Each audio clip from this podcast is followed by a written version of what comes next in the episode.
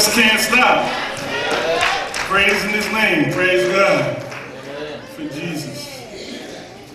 Amen, amen, and amen.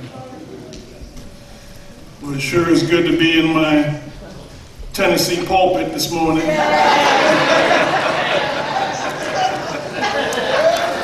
Praise God. It's good to be back with you, resurrected. If you're from Berean or friends of Berean, if you'll stand, I want to I want to see all the Berean people just stand. I want you to know Pastor Jackson come out in full support. You come out in full support today. Thank you so much, Berean. We love your pastor. We love your church. And we are so excited to be celebrating your 23rd anniversary.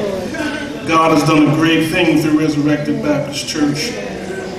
You ought to be thankful for the ministry that you all have, not just here in Tennessee, but all over the world. As your great preacher is listened to in many different places.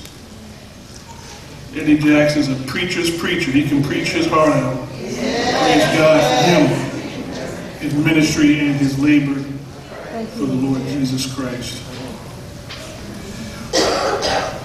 I'm going to ask if you will stand for the reading of God's Word. I do have some verses I'd like to read before I pray and for our time together. Mark chapter 1, if you have your Bible. I know you I know Resurrected is going through the Gospel of Mark, as is Berean. So why not jump into Mark again? Mark chapter 1. I'm going to commence reading in the 16th verse of that chapter through to the 20th verse. Mark chapter 1.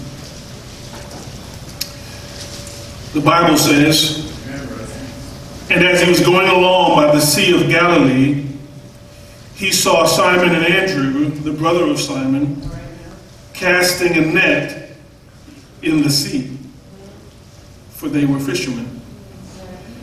And Jesus said to them, Follow me, and I will make you become fishers of men. And they immediately left the nets and followed him. And going on a little further, he saw James, the son of Zebedee, and John, his brother, who were also in the boat mending the nets.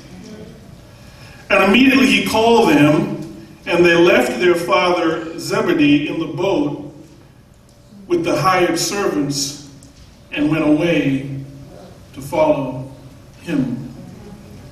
The title of the message this morning is Hook, Line, and Sinker.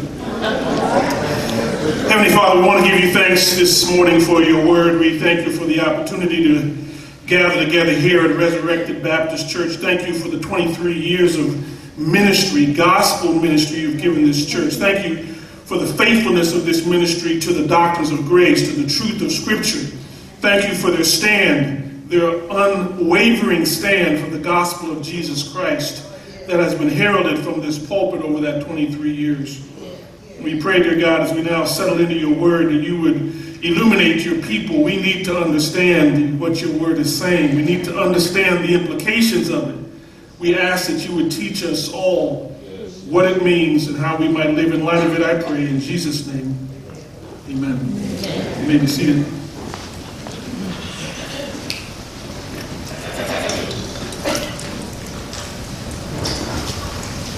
Who are you anyway? Who are you?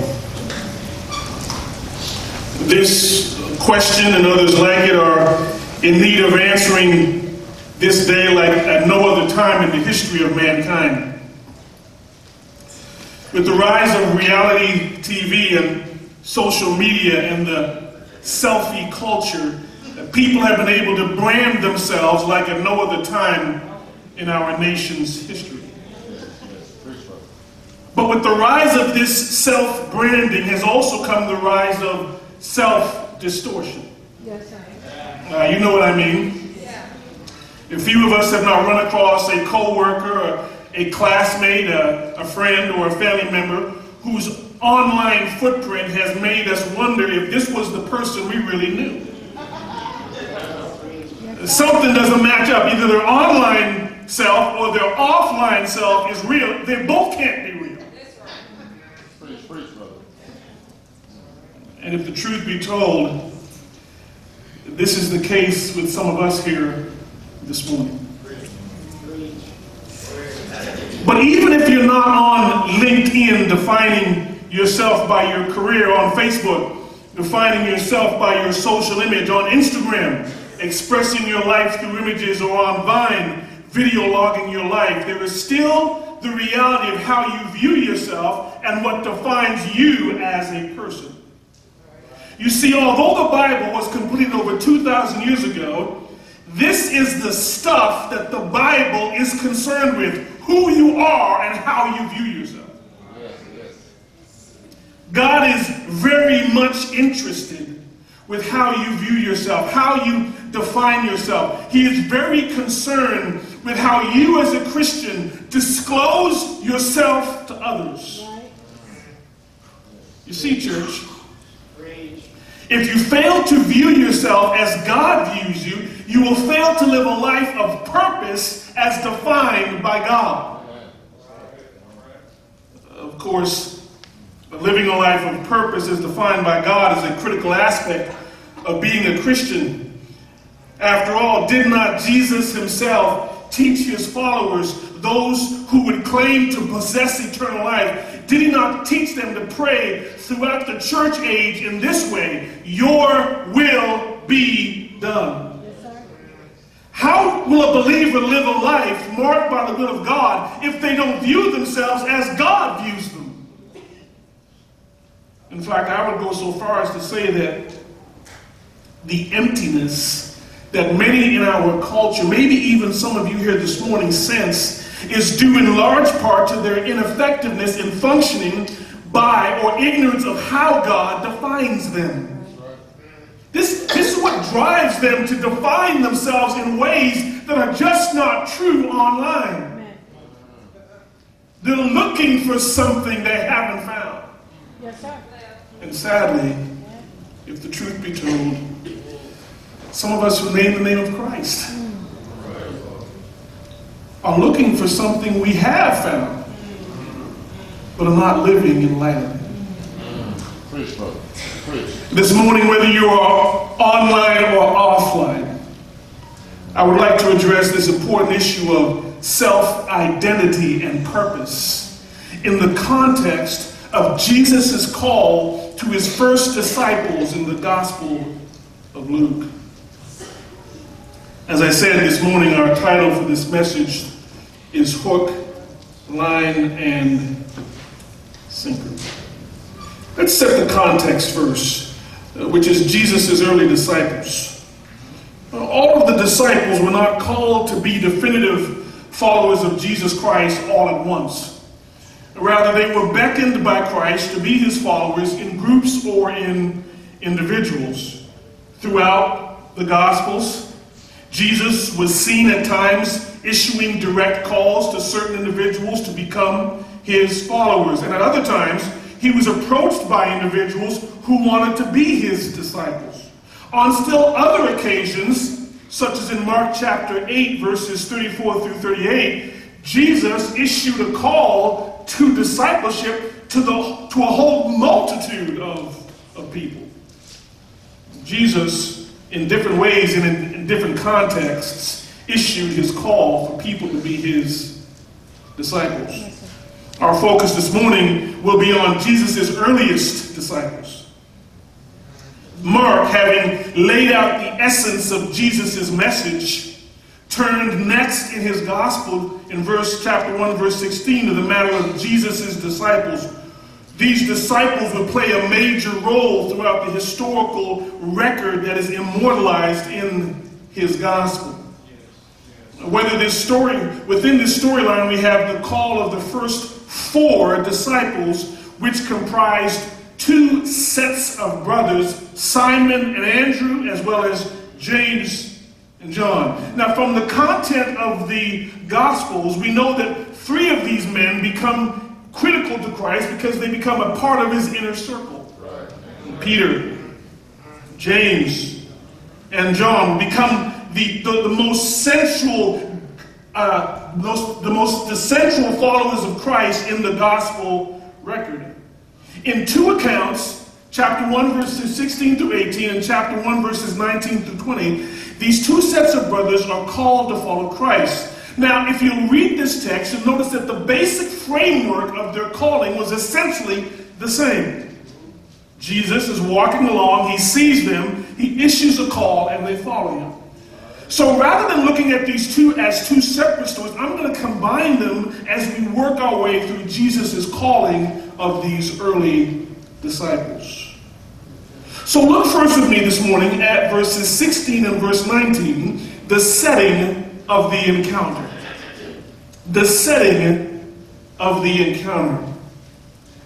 I don't know about you, but it's somewhat surprising that Jesus, who was the Messiah, did not go to the religiously significant to draw his disciples. Yes. Notice Christ is not at the temple. Right. He's not at the synagogue. He didn't go to where people worshiped. But rather, Jesus happened one day to be walking on the seashore. Look at verse 16 and verse 19 of our text. And as he was going along by the Sea of Galilee, he saw Simon and Andrew, the brother of Simon, casting a net in the sea, for they were fishermen. Verse 19. And going on a little further, he saw James, the son of Zebedee, and John, his brother, who were also in the boat mending the nets. Both sets of brothers were apparently fishermen who practiced their trade on the Sea of Galilee. Now, what is it about this Sea of Galilee? Let's take a look, little closer look at the Sea of Galilee. The Sea of Galilee bore many names throughout the history of, of the Bible. And it was a focus of biblical consideration from the Old Testament through to the New Testament. The earliest testimony used to describe this body of water was as the Sea of Chinnereth in Numbers 34, verse 11, and Joshua 13, 27. It's also referred, referred to as the, the Sea of Chinneroth, Joshua 12, verse 3. In the New Testament, as well as being called the Sea of Galilee, it was also known as the Sea, John 6, verse 16. In Luke 5, verse 1, it's called the Lake of Gennesaret. In John 6, verse 1, it's called the Sea of Tiberias. Now, these names, for the most part, are derived from geographical clues related to this body of water. Now, for us, the size of the Sea of Galilee seems quite small.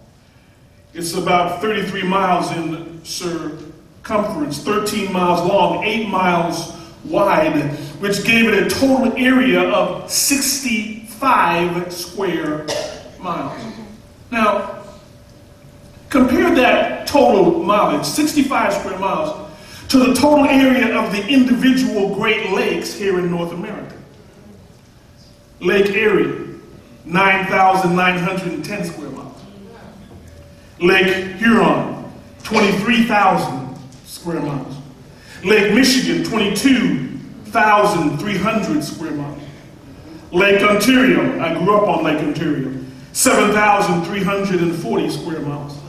And the biggest of them all, Lake Superior, 31,700 square miles. The Sea of Galilee was a small, local lake. If you were to think about the sea, the sea of Galilee, you might want to think of Watts Bar Lake here in Tennessee. You know Watts Bar Lake. Cedine Bible Camp sits on the shores of Watts Bar Lake. Watts Bar Lake is about 61.8 square miles. So when you see the Sea of Galilee, think of a, a lake about the size of Bar Lake. But although the Sea of Galilee was small in its size, it was important to the region just as the Great Lakes are important to the economy of America. The Sea of Galilee, now listen, church, was the largest body of fresh water in the entire region, being fed by both an underground spring as well as by the Jordan River that ran north to south through its interior. It lay significantly lower than the mountains that surrounded it, So what you had was you had the mountains, which were very cool, and you had the lake, the, the, the Sea of Galilee, which was low, which was very hot. And because the coolness and the heat mixed with each other, there grew storms on the Sea of Galilee very easily. In fact, anyone who reads the gospel knows that oftentimes the disciples and Jesus would be on the Sea of Galilee, and then a storm would come up from out of nowhere, and it would almost swamp the boat. Why is that? Because of the mix of the geography. But by far, the thing that the Sea of Galilee was known the most for was its fishing industry. A number of the cities that surrounded this body of water reflected the fishing trade. Take, for example, the city of Bethsaida. You've heard of it, no doubt. The Bethsaida literally means home of fishing. This was the hometown of Peter, Andrew, and Philip. John 1, verse 44 tells us that. Everything from boat building to fish preparations for shipping to fishing itself took place on the shores of Bethsaida. Another city you may have heard of on the northern end of the lake was Capernaum. Now, what do all these cities remind you of? Jesus ministered in Capernaum, that was his home base, and he often went through Bethsaida. In other words, I want you to see that on the Sea of Galilee was where Jesus had his primary ministry.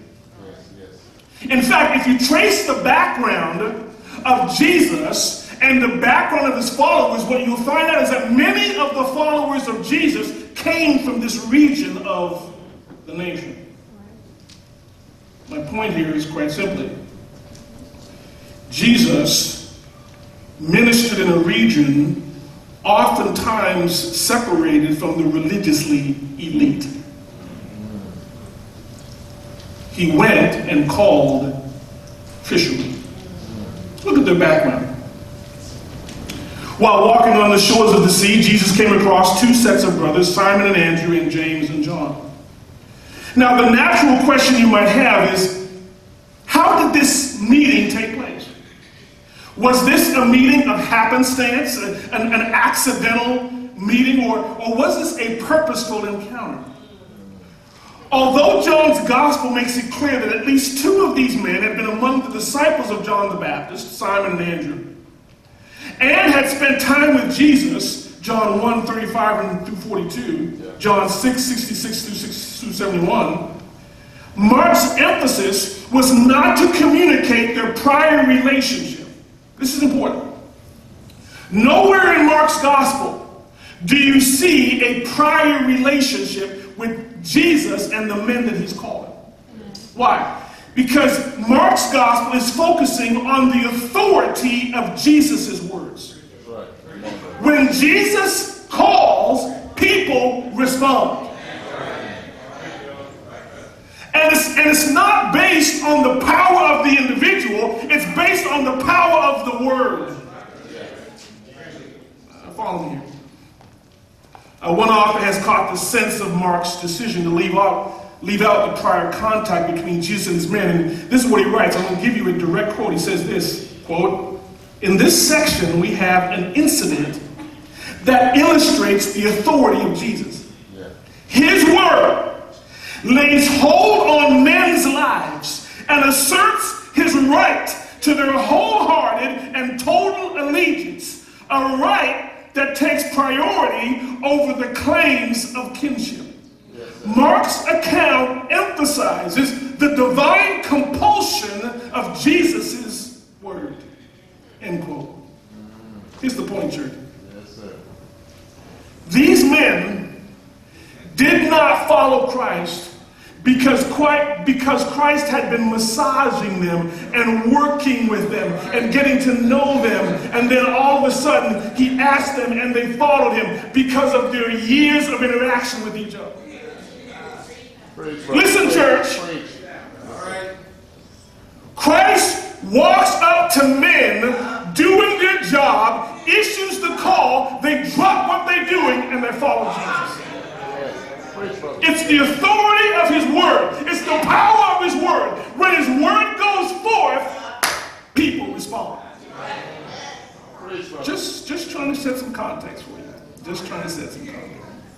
Praise God. Yes, sir. Both sets of brothers had businesses. They were fishermen. In fact, we see the detail in the story, which reminds us that the account that Mark was penning came from an eyewitness an eyewitness who was there. Notice, it was not just that Simon and Andrew were fishermen, Jesus spotted them while they were casting a net in the sea. Yes. They were in process. James and John were not just fishermen. But when Jesus saw them, they were at that time mending the nets. Yes, yes, yes. This is an eyewitness who's recording this. And as he as as as the eyewitnesses watches what Jesus is doing, he records the fact that Jesus issues this call to men who were presently engaged in their business and their life's work. I'm going somewhere this morning. Just keep following me. Jesus and his gaze settled not on the religiously trained and organized, but it settled on the occupied and the diligent. I want you to understand the weight or significance of this when we turn next to the call of Christ upon these men. The call of Christ upon these men. Look at verse 17 and verse tw- and verse the first part of verse 20. Verse 17 and the first part of verse 20. And Jesus said to them, Follow me, and I will make you become fishers of men. Then look at the first part of verse 20. And immediately he called them. And immediately he called them. The first thing I want you to notice here with me this morning is the summary, the summary of what Jesus was doing in verse 20. Notice we don't have an actual verbal call in verse 20. All we have is a summary statement. And immediately he called them. So this summary statement tells us what verse 17 is. Verse 17 is his call to Peter and Andrew, which he summarizes his call to, to James and John. So let's look at this idea of call. Since, since call is what's going on, let's look at what the word call means Yes, yes. The nature of the call. Uh, the term call in the New Testament was, has a wide range of meanings. It, it can be used to refer to the naming of someone or something, such as in Matthew 1 20, 23, where it says that Christ, of Christ, that they shall call his name Emmanuel.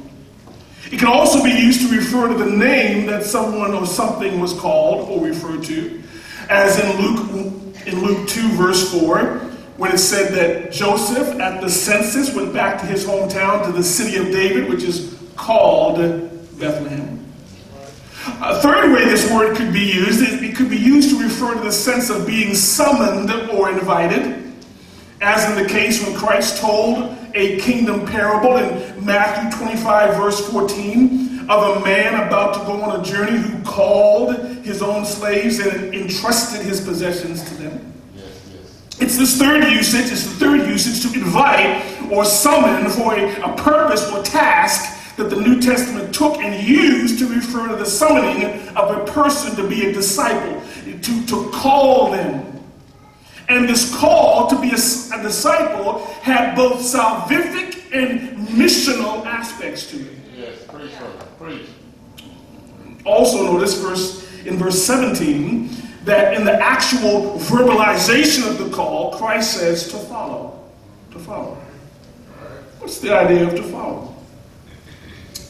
Well, when you examine the life and message of Jesus Christ throughout the Gospels, what you see is that this is the normal way that Christ calls a person to be his disciple, to follow him.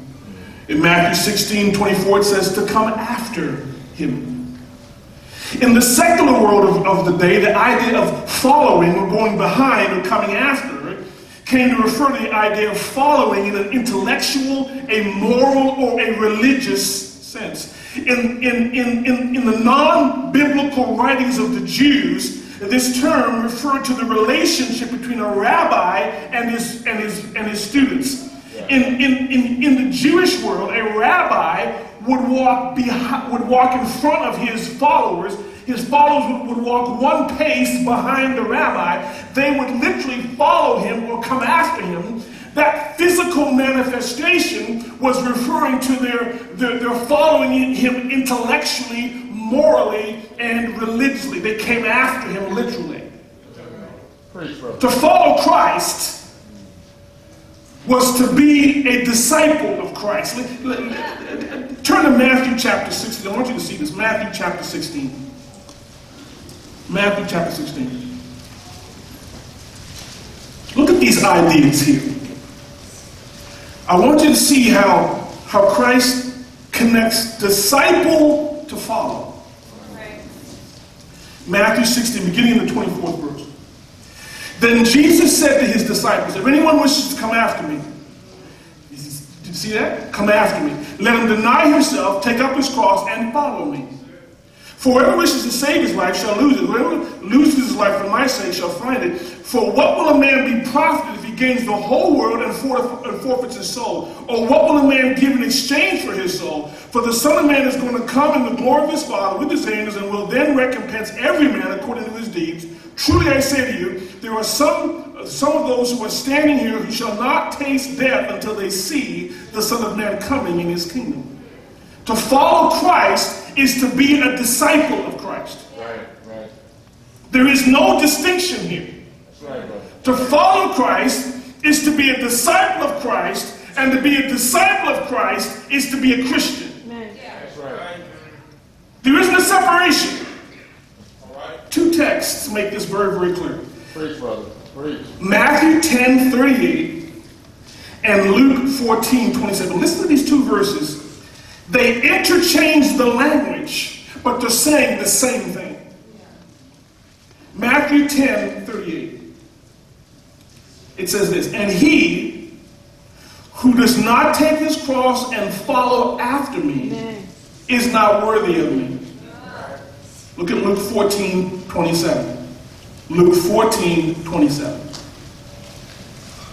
Whoever does not carry his own cross and come after me cannot be my disciple. To follow Christ, to come after Christ, is to be a disciple of Christ. Right. So Jesus is issuing a call for these men to follow him or to be his disciples. That's right. Preach, brother. Now, look at the object of this call. What are these men being called to? This text indicates that Jesus was issuing a call for these men to follow him. That's it. Him.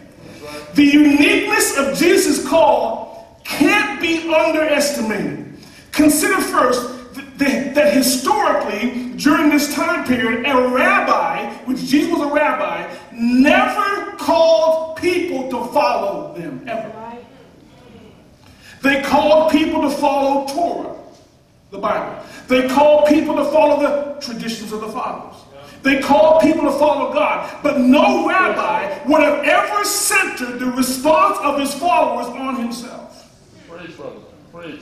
But it's deeper than that. In the Old Testament scriptures, look at the leaders of the people Moses, Joshua, kings like David, Hezekiah. In neither case did they ever call the people to follow themselves, no matter how godly they may have been. Amen. It was always calling their people to adhere not to God. Sorry, it was always calling the people to adhere to either the law or God. When Christ comes, he calls people to adhere to himself, to follow Jesus. Yes, sir. Jesus is at the issue here. The uniqueness of his person and his mission and the impact of his word in the lives of these men, that was what was an issue. When one hears the call of Christ, the expectation is that person would respond in complete obedience and compliance. Jesus was not just concerned that they follow him, but he had a condition and intention for their following. He says, Follow me, not, not God, Amen. me, not the Bible, Preach. me. Listen to Christ. Follow me. Praise It's a person that we follow. That's right. Preach. Do we read our Bible? Yes. Do we preach in the Bible? Yes. The Bible is the only rule for life and doctrine. But the reason the Bible is critical is because it points to Jesus. If you're not following Jesus, you're not following God. Period.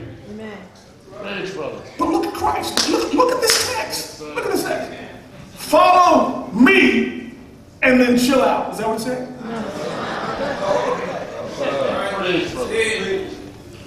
Get your get your eternal security squared away, then sit down and relax in the church. Get your ticket stamped to heaven, and then it's then cool out after that. Is that what the Bible says? Christ says, "Follow me, and I will make you become fishers of men." Listen, church. Listen, church. To follow Christ and to remain as you were is impossible. That's it. That's it. Jesus saves men to change men. He doesn't save you for you to stay the same as you always have been. There's a radical alteration. Christ says, Follow me, and something's going to happen to you. You're going to become fishers of men. I wonder have you been changed? Are you, been? Are you brother. Christ says, Follow me, and something's going to happen to you. Christ doesn't save men to let them stay the same. He saves men to change men. Let's, let's, let, let's spend some time here on the, on the purpose of this call. This, this, is really why, this, is really, this is really why I wanted to preach this text to Resurrected this morning. Y'all are celebrating your 23rd anniversary, Amen. but that's just a sign to get busy. It's not time to rest on your laurels. That's right, brother. 23 years, hasn't God been faithful? Yes, she's been faithful. Praise God, but that's just a sign to get busy. Let's just, let's just stay here in this, in this phrase just, just a little longer. Preach, brother. First off, this making become fishers of men was going to be something that was accomplished by Jesus in these men. He was not calling them, listen, because they already exhibited this activity, but rather he was going to cause them to do this activity. He's going to turn them into this. It was not because they were fishermen that they were called to be fishermen, because they're going to be fishing not for fish, but for men. Preach. Well, I'm not a fisherman. Well, yes, you are. Christ made you that. Christ makes them this. Christ says, I'm going to make you become this. You're not this now. Notice something else, church. Notice this. the kingdom will not be advanced by programs or buildings. Listen, church, but by men capturing men as fishermen catch fish. Now, don't hear me, don't hear me saying that programs and buildings are evil. They're not. They're necessary. But rather what I'm saying is, is that the means of the kingdom going forth will be men impacting men. Life on life is the only way for the kingdom to be truly expanded. Preach, brother. Preach the Bible. Resurrected Berean? Are you doing life on life ministry? Not in the church, but outside of it. Brother. Christ said, Follow me, and the following of me is going to radically alter who you are. You are now going to become fishers of men. So, my question is, are you fishing? Preach, brother. Preach. Preach. Programs and buildings must be evaluated as to their usefulness. How do you determine their usefulness? You evaluate them regarding their utility in the capturing process or the preparation for the capturing process. Programs and buildings can attract people, but they will never save a single soul.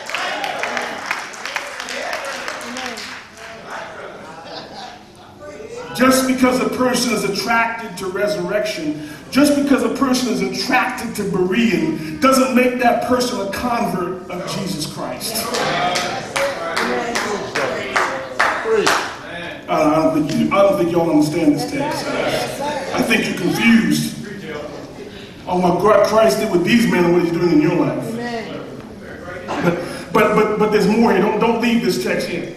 Brother. Let's, let's, let's, let's dig a little longer. Consider this with me, church. the kingdom cannot naturally be gained by those who are its objects. You're supposed to be a reformed church here, right? Let me say it again. The kingdom cannot naturally be gained by those who are its objects.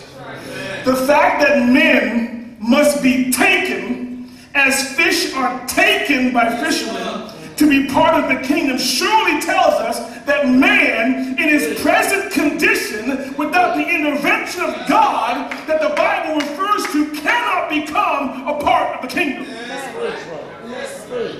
Let me ask you something. Have you ever seen fish jump into a fisherman's boat? All the fishermen got to do is just roll the boat out there and put, put the roll in the boat and then let the fish jump in the boat. Come on, fish, jump in the boat. Have you, have you seen that? Who's seen that here? Have you ever seen someone on, on, on, the, on the beach casting their nets and, and pulling in fish? But what they find is that the fish are just running themselves up on the shore. Have you seen that? Who's, who's, who's seen that? But that's how we think church works. We just think, oh, we gotta roll the boat out and let the fish jump in. That's not how fishing works. You got to go out and catch the fish. You got to do some work to get the fish. Preach, brother. I wonder. when was the last time you shared your faith with someone? Yes, sir. Yes, sir. Oh, Pastor, I don't know how to share my faith. I'm scared. Okay. When's the last time you invited somebody to resurrect? Right. Yeah. When's the last time? When's the last time you invited somebody to Berean Bible Baptist Church? When's the last time? Oh, they go to a church already. Really? You know the little bad churches in, in Atlanta? And you're comfortable with them going there? Right. Come on. We're comfortable. I go to a good church. My pastor preaches good sermons. I got good ministry going on. And we're comfortable with ourselves. But my question is, have you been made a fisherman? Brother. Follow me, Jesus says, and I will make you become fishers of men. The kingdom can't be gained by the fish themselves. We mixed up on this issue. We just think the fish are going, to catch themselves. We got to catch the fish. There's people at your school, there's people in your business, there's people in your retirement village that need Jesus desperately, and you're so comfortable where you are, not opening your mouth. And I got a question Are you a fisherman?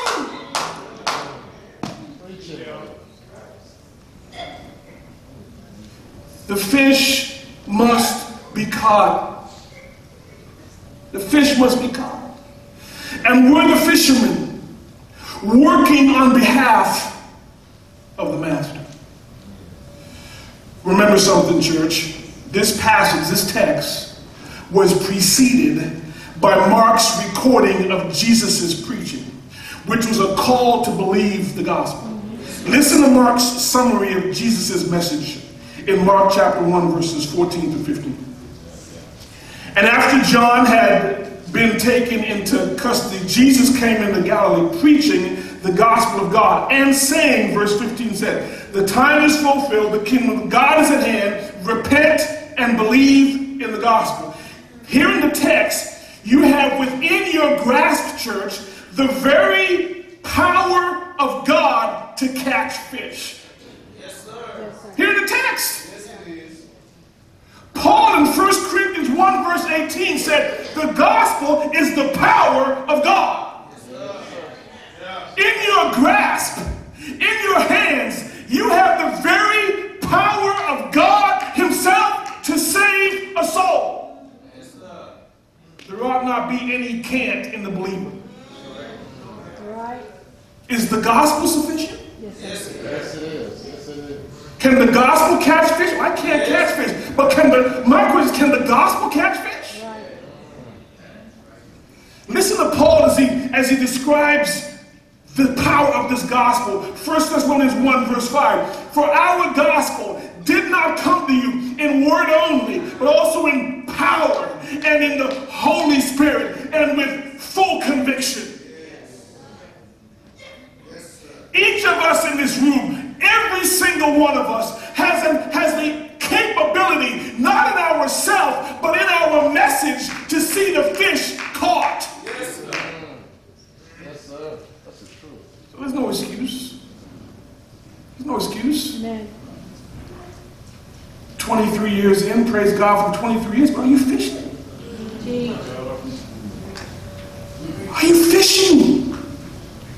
This is your responsibility. Yes, sir. So the call received by these men was a call to be Jesus' disciple, to leave their businesses and become those whom he would equip to be the mechanism through which he would populate his kingdom. They had nothing to rest in but Jesus' word and authority alone. How would these men respond?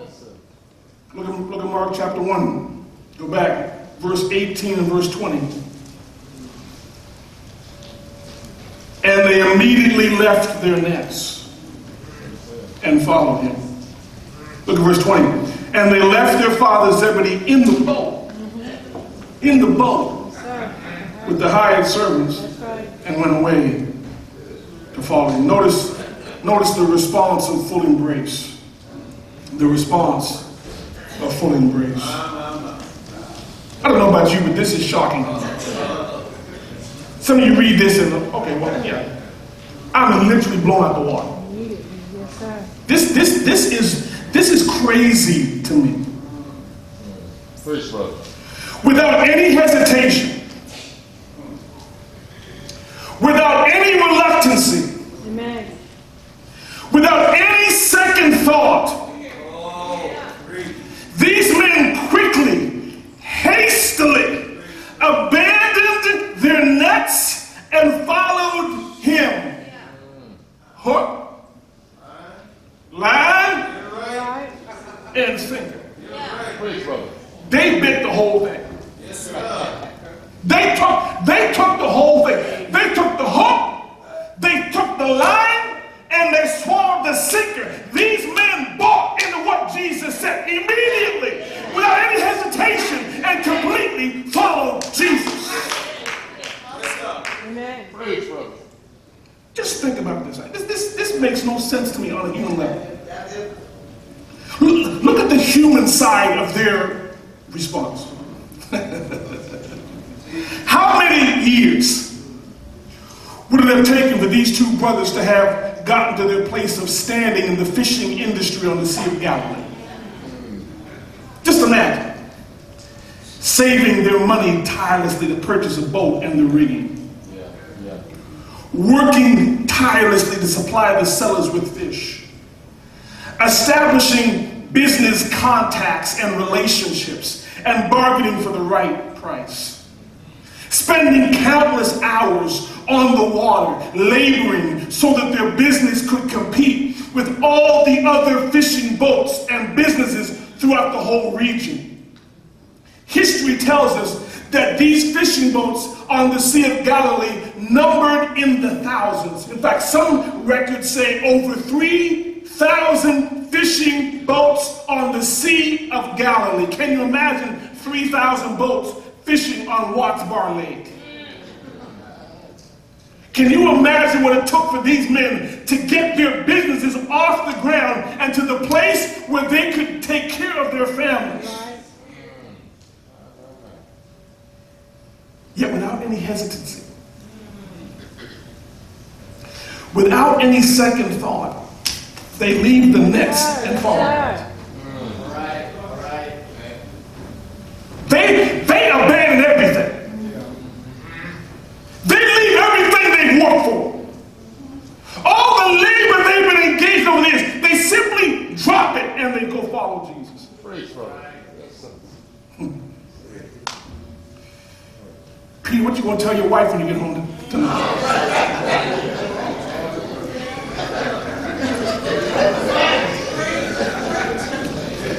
Baby, I met a man today. And I left my nets in my boat and followed him.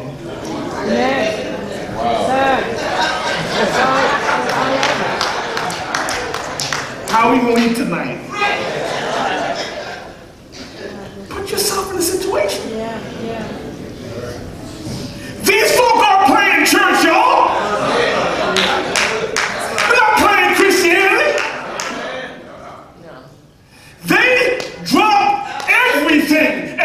Follow Jesus. They abandon everything and follow Jesus. Hook, line, and sinker. Preach, brother. Preach. Oh, this is this is this is crazy to me. But but look at this text brother. Peter and Andrew, we, we know they're businessmen. That's obvious. But it's even more obvious with James and John. Mm-hmm. These two brothers, we learn are the sons of Zebedee, and they were mending their nets. We already saw that. But look at what look at what it says here in, in this in this in, in this verse. They left their father Zebedee in the boat.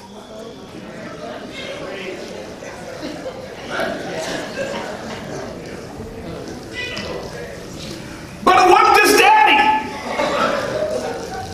They left the hired servants in the boat. You don't, you don't understand this text. Preach, brother. Those of you who have your own business know what it's like to be in the in-between stage.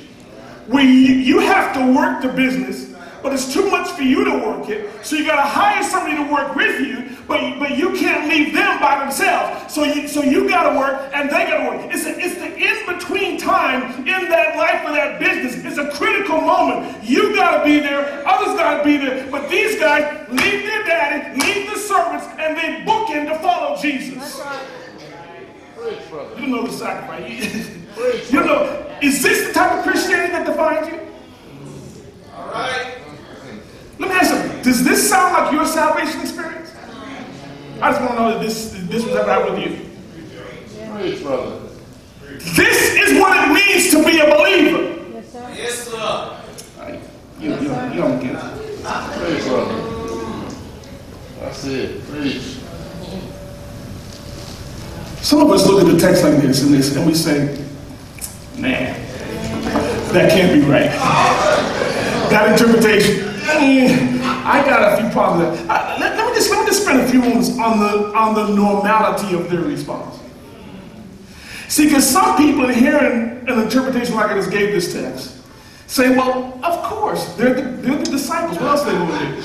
Right? Right. Well, let, let's be honest. We're listening to this and we're saying, that's the inner circle. You just you said it at the beginning of the sermon. That's what the disciples got to do. But us regular pew people, we don't, do. I mean, I'm just a little old Christian in the pew here at, at, Resurrected that's joined my church. You know, that, that, that this type of sacrifice here that these guys make, that wasn't what I had to do. Because that's for those people going into full-time ministry. That, that's the catch-all in me. That, that, that's, what, that's, that's what this ultimately goes. This is a full-time ministry call. This is not a call to salvation, Pastor. Preach. Preach, brother. I wonder if you're right or I'm right here. Let's let's let's settle this. And, and the only way that we can really settle this, you know, we can speculate back and forth, but the only way we can really settle this is let's go to the Bible.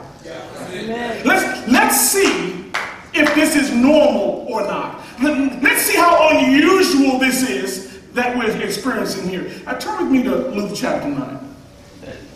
Preach, brother. I, I just want to see if I'm making up this interpretation was actually coincides with the Bible.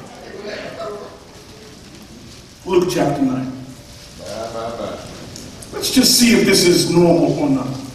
Luke chapter 9, beginning in the 57th verse.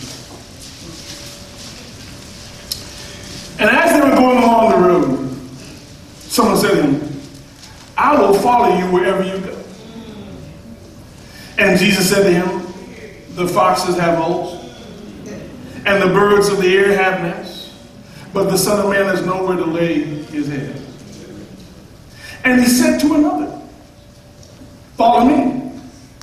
But he said, Permit me first to go and bury my father. But he said to him, Allow the dead to bury their own dead. But as for you, go and proclaim everywhere the kingdom of God. And another also said, I will follow you, Lord, but first, permit me to say goodbye to those at home. But Jesus said to him, No one. Not someone's, no one. After putting his hand to the plow and looking back is fit for the kingdom of God. Now, what do you think? Read the. To me, it doesn't seem like there's any difference between what happened with these men and what's going on in this text. That's right. That's right. Jesus' perspective seems to be that when you become a true disciple of Christ, you give up all for Him. And there is no question, it is the expectation. That's right. That's right. And you know what Christ expects? No hesitancy. All right. Preach. Ah, let me figure this out oh, later. Preach, Pastor. Preach. Let me, let me, Frank, I ain't got time for that. All right. Preach, brother. He expects you to respond, to respond completely, to abandon everything, and to follow Him. Yes. Until that's true of you, you're not ready to be a disciple, or in, in other words, you're not ready to be a believer. Preach, brother. Preach. Hmm. Some of you still aren't convinced. Turn to Mark 10. Turn to Mark 10. Hey, bring that to us. Yes, sir. Turn to Mark 10. What intrigues me the most about Mark 10 and the story of the rich young ruler is this person was coming to Jesus. Jesus was not going to him. And he was coming to Jesus saying, I want eternal life. Yeah. Don't miss that. Not, I want to be a better believer. I want to get closer to God. What's what he said? I want eternal life. Jesus, how can I get eternal life? That's the context. You know what happened? At first, Jesus says, you know what the law says? Follow the commandments. He said, Jesus, I've been doing that flawlessly. Okay. Christ doesn't deal with that. But Christ gets down to brass tacks. Chapter 10, verse 21. And looking at him, Jesus felt a love for him and said to him, One thing you lack. If you want eternal life, here's the one thing you got to do, buddy. Go and sell all you possess and give to the poor, and you'll have treasure in heaven. Come, follow me. Yes, sir. Church, remember, this is a response. I want eternal life. And how does Jesus respond to the question of eternal life? He responds to the question about eternal life with a call to be his disciple. Preach, brother. Yes. Preach. This demonstrates the falsehood of separating salvation from discipleship. That's right. You see the text? Another. I want eternal life. That's right. Here's how you get it. Be my disciple. That's right. Amen. The idea that you can be saved and not a disciple is false doctrine. Yes, sir. Yes, sir. Yes, it is. You cannot, you cannot be a believer and not be a disciple. I want eternal life, Jesus. Be my disciple. It's very simple. It's very easy. That's right. Amen. And being a disciple is a call to abandon everything and join Yes, sir. Jesus. Yes, sir. And you know that's accurate because look at how, look at how the guy responded. Verse 22. But at these words, his face fell. And he went away grieved. Why? Why did he go away grieved? Because he was one who owned much property. I ain't selling.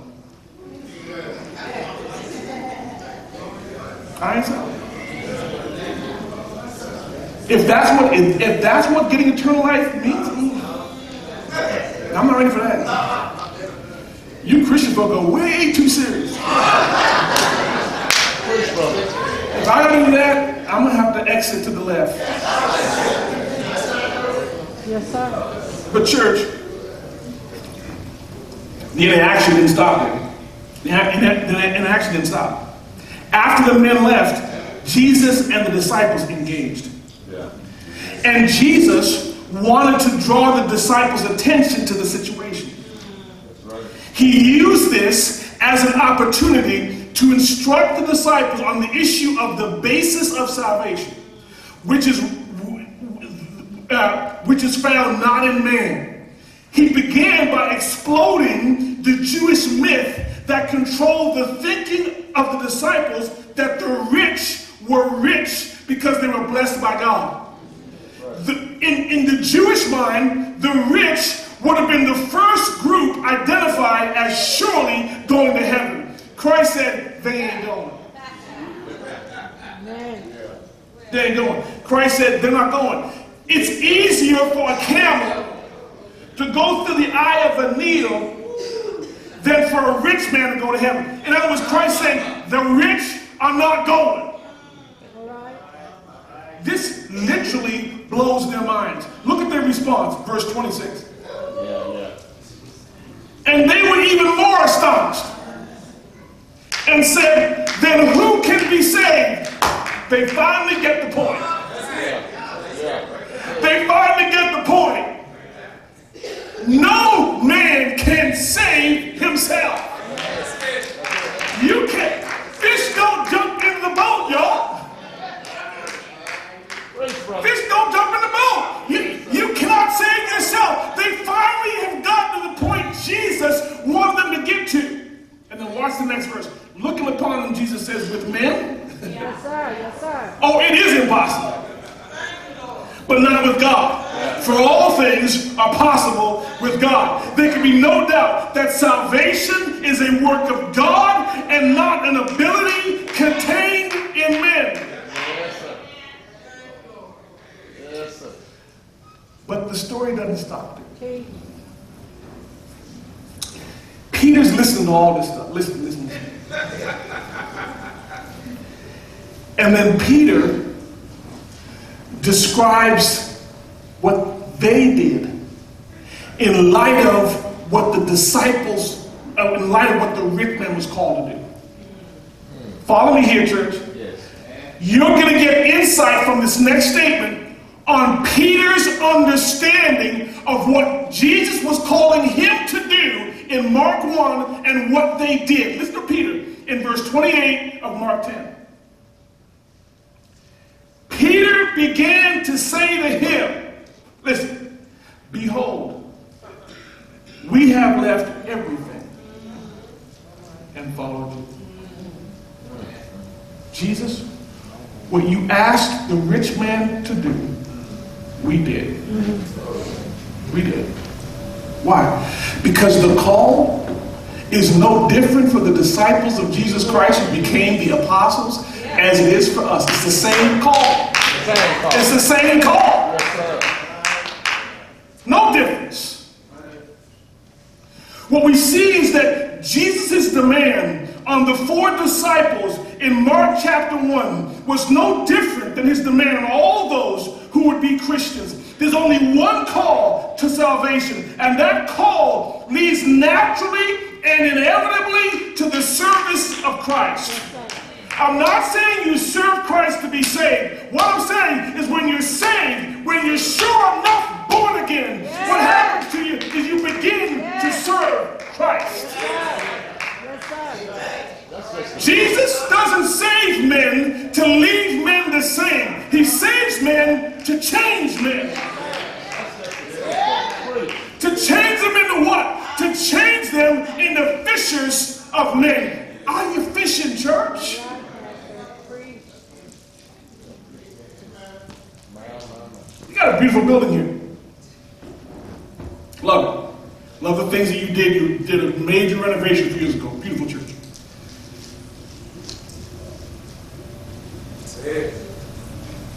Some of you are more concerned about the beauty of this church than, than getting people in the church. Amen. Preach, brother. Preach. And you think that pleases God? No, sir. All right. Preach, brother. Fishers of men. Yes, sir. Yes, sir. You're called to be fishers of men. God is changing. If you're a believer and you're not fishing, you're resisting the will of God in your life. Yes, sir. Yes, sir. That's the only. That's the only. thing. You're resisting His call, because that's what He changes you into.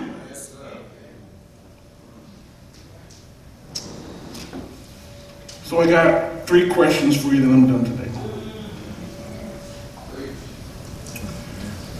Are your actions and responses defined by Jesus' word? Are your actions, or our actions and responses defined by Jesus' word? When you read this story and you see that these men based their decision on nothing but the word of Jesus, what type of authority does the word of God really have in your life? Do you count Jesus as no different than any other voices speaking to you today? How does Jesus' word, as reflected in the word, the Bible, define your actions and your daily conduct? When you read the scriptures, if you read the scriptures, I hope you do, do you respond to Jesus as Peter, Andrew, James, and John responded? The demand on, of Jesus on us today is no different. Do we live that way? How do you respond to the Word of God? Are you responding to the Word of God? My second question is Are our lives being expended as fishers, fishers of men? Is this your spiritual occupation? Being a fisher of men is the spiritual occupation of every believer. Jesus has called us to be fishers of men. Are you doing the work of fishermen? Although God may allow some disciples to remain in whatever occupation with which they were involved in before they were called, his demand on them within their occupation is still the same to be fishers of men. Yes, sir. That's right. That's right. Jesus may, Jesus may allow you to continue doing what, what you were doing b- b- before you got saved. Nothing wrong with that. Maybe God hasn't called you to, to, to leave your job and, and go into full-time ministry. Fine. Fine. Keep your job. All right. But in your job, Yes, sir. you're to be fishing. In your neighborhood, you're to be fishing. In your relationships, you're fishing. Just because God allowed you to continue in your occupation doesn't give you the right to not fish. Each of us can engage somewhere in the process, but the disciple does engage in the process, for this is the calling that defines each of our lives. All of us are called to be a fisherman. All of us. You should be evaluating your life. against the grid of fishing. And then finally, have you responded to Jesus' call to be his disciple, that is to be a Christian? I don't have any doubt that there are some in this room this morning who don't know Christ as their Lord and Savior. They've never responded to him in salvation, or they come to church. Maybe there are children who are brought to church by their parents. Maybe they come to church because it's the right thing to do. Understand something this morning. Jesus is not asking to be accepted along with the other means of religious affiliation. That's right, brother. That's right. Come to the church and be a good boy. Come to the church and be a good girl. Come to the, join the church, become a member, and read your Bible. He's not, he's not asking to do this. What he's saying is repent and believe on Jesus. Amen. Now, now, when you repent, will you do those things? Yes. But that's not what is necessary to be saved. Jesus called people to himself. To himself. Come follow me, he said. And so the question for us this morning, if you haven't followed him, is will you today do what these disciples did? Turn from yourself in repentance and by faith receive Christ as your Lord and Savior. Follow him. Heavenly Father, we, we thank you this morning for your word. We thank you, Lord God, that in your grace and mercy you allowed us to live long enough to hear your word. And now, Lord God, we're accountable. Yes, sir. Some of us thought that being simply involved in church in some way was good enough. And today we find out that that's not the case. Many of us, Lord God, have truly been saved, but we're not living like fishermen. We're not praying for and seeking opportunities to fish. Lord God, I pray for those of us who know Christ, but not living the fisherman's life, that you would convict and change us, we pray. In Jesus' name.